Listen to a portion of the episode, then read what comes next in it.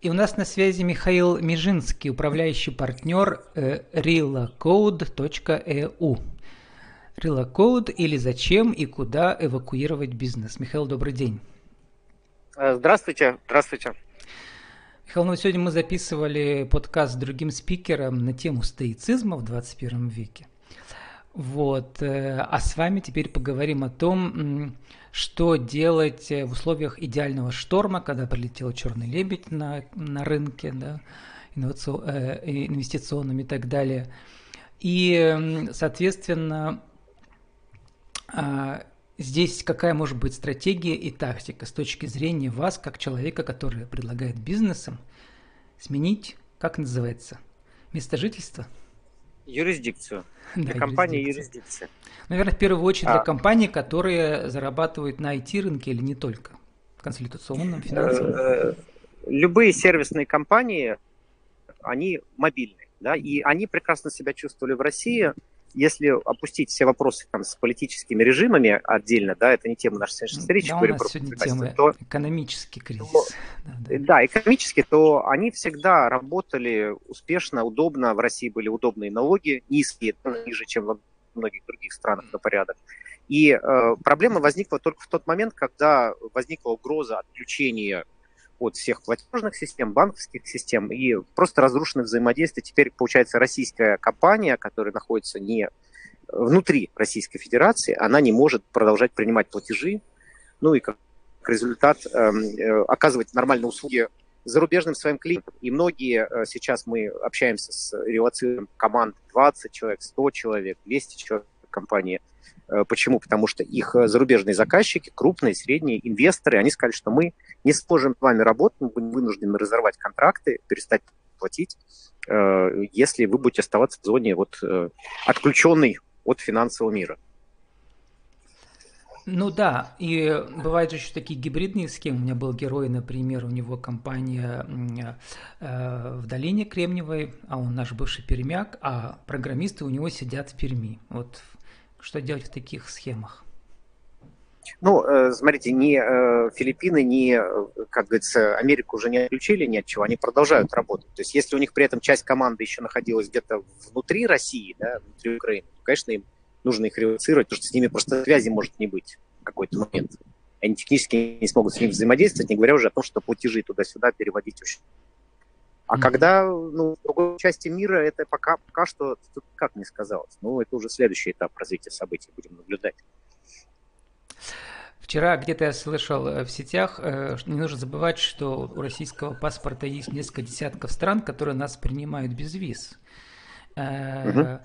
Но вы имеете дело только с европейскими странами, получается, да? Нет, мы работаем со всем миром. У нас есть заказы и на Мексику, и на Южную там, остальную Южную Америку, на Малайзию. Но вот сейчас одну из, там, две или три команды достаточно крупные мы перевозим в Грузию.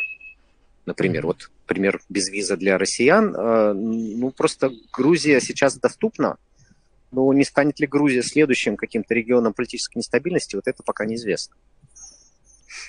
Ну, если вот вы начали про нестабильные регионы, Э, может быть, даже вне связи с Россией, какие, наоборот, стабильные регионы, куда легче всего или легче всего получить визу айтишнику, например, да, или uh-huh, uh-huh. просто уехать без визы для начала на три месяца или как Ну, смотрите, да, безвизовые истории мы вообще сейчас мало рассматриваем, потому что даже туда переедешь, там есть все понятие там виза ранов и постоянное обновление, для компаний крупных с большим количеством сотрудников это все равно не подходит. Для фрилансеров всегда существовал азиатский мир, uh-huh. Латинская Америка и вообще движение Digital Nomads, да, вот виза цифрового Они учебника. в Таиланде прекрасно бренды. на пляже там все жили, да, наши? Uh, да, оно, Товарищи, нет, виза цифрового учебника, она на всех островах, она в Латинской Америке, везде есть.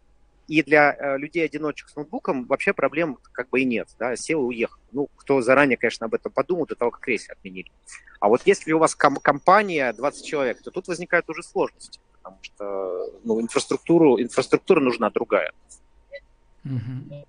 Ну, кстати, не только Таиланд, Индия а, остаются вполне себе дружественными, да и Китай. Но есть ли там какие-то вопросы дополнительные от ваших По клиентов? Китаю? Ну, Китай был очень долго закрыт э, с точки зрения ковида. и туда нельзя было въехать. Гораздо больше набирает обороты Латинская Америка, э, потому что она близка к э, Америке Северной, где многих, у многих клиенты находятся, и, соответственно, оттуда удобно с ними работать в одной часовой зоне. Ну и всякие тропические острова. Но, опять же, понимаете, совершенно разные истории. Мы говорим о фрилансере-одиночке с ноутбуком или об IT-команде из 50 человек. Угу. Ну, скорее всего, мы говорим, наверное, о команде из нескольких угу. человек. А, для них двух, вообще оптимально... Двух-трех до десяти, наверное. Да, это, это, смотрите, как э, форма жизни стартап, я его условно называю. Да, да, да. Значит, э, для них создана отдельная, если для цифровых кочевников Digital Nomad виза, то для них существует очень удобный инструмент, называется стартап виза. Большинство стран его приняло, это упрощенный, ускоренный порядок получения вида на жительство с правом на работу ведения бизнеса для таких команд. Причем виза дается на команду, это очень удобно, быстро, э, на длинный срок, с минимумом обязательств, прям минимум. И поэтому сейчас идет бешеная гонка. Она, вот если абстрагироваться со всех, от всех, э, совсем от всех безумных событий политических происходящих, то эта бешеная гонка, она происходила и до этого, и будет происходить дальше, за мозги и технологии. И главное, за создание новых рабочих мест в технологических каких-то областях. Да? И есть подозрение, что именно стартапы, будущие единороги, их и создадут. Поэтому э, им дается везде зеленый свет, за них идет большая конкуренция, именно за такие команды. Очень интересно вы сказали про Латинскую Америку. Тут до нас доносятся в Фейсбуке разные отзывы интересные, да, там много стран, они все разные, у них разные политические формы, но есть да. вполне себе так. очень успешные, демократические, да, расскажите, какие самые угу. привлекательные страны там. Слушайте, ну, на слуху, э, смотрите, конечно, Латинская Америка, она э, имеет, э, она сложная, да, много, много, там много стран, они все разные. А самая известная на слуху, наверное, это программа «Стартап Чили», а, которые являются таким инновационным полигоном для всей Латинской Америки и для США. Они научили, они сделали классную программу, куда можно приехать, тебе дают 40 тысяч долларов, и ты на эти 40 тысяч долларов за три месяца что-то пытаешься сделать, протестировать латинские рынки. Но самое интересное не это. Самое интересное другое.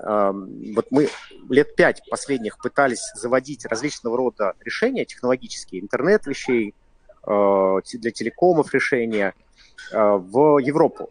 И там годами идут продажи, переговоры, которые не приводят обычно никаким покупкам. Ну, просто очень долгий, длительный цикл. Как называется Но наши индекс ведения бизнеса, по-моему, да, есть всемирный рейтинг быстроты оформления. И он в Прибалтике, по-моему, очень высокий.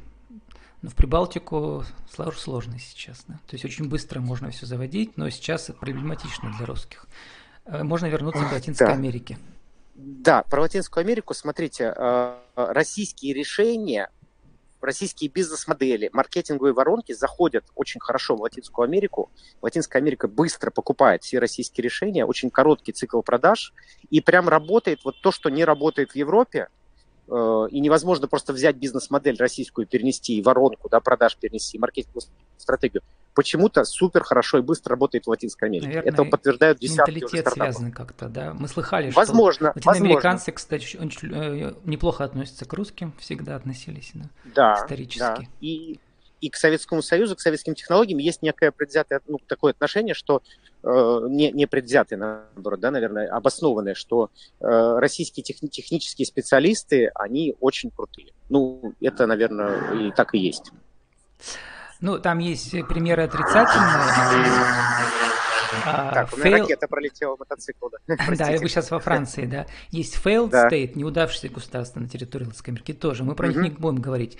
А где еще удачные есть хабы, так сказать, IT-хабы? Да, вы знаете, да, это очень хороший вопрос и очень непростой. Я точно не специалист пока по Латинской Америке. Я знаю, что с точки зрения рынка, конечно, интересно выходить на Мексику и Бразилию. Они большие и быстро покупают. А, это не означает, э, что уровень коррупции, как у там... нас примерно. Мне кажется, что многие вещи, они понятны, да, потому что они очень похожи. Согласен, да. Наверное, поэтому.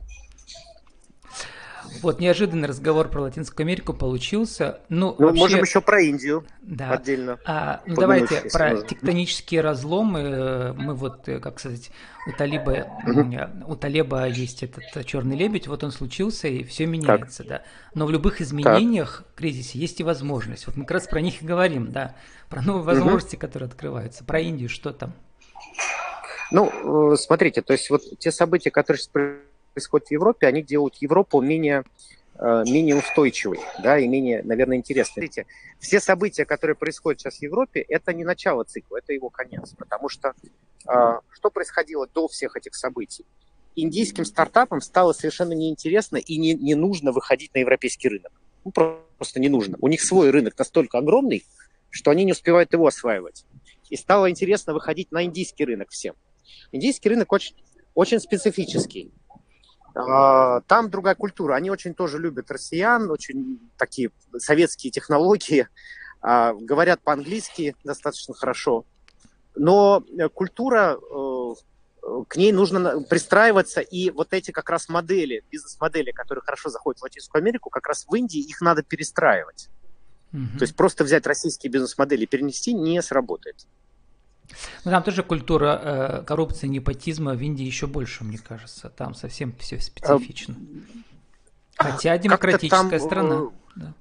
Э, про коррупцию, наверное, нет, потому что если она там есть, она все-таки там другая. И скорее там э, связи семейственные или какие-то личные больше работают. Э, вот это важно. Но да, наверное, это тоже форма такая.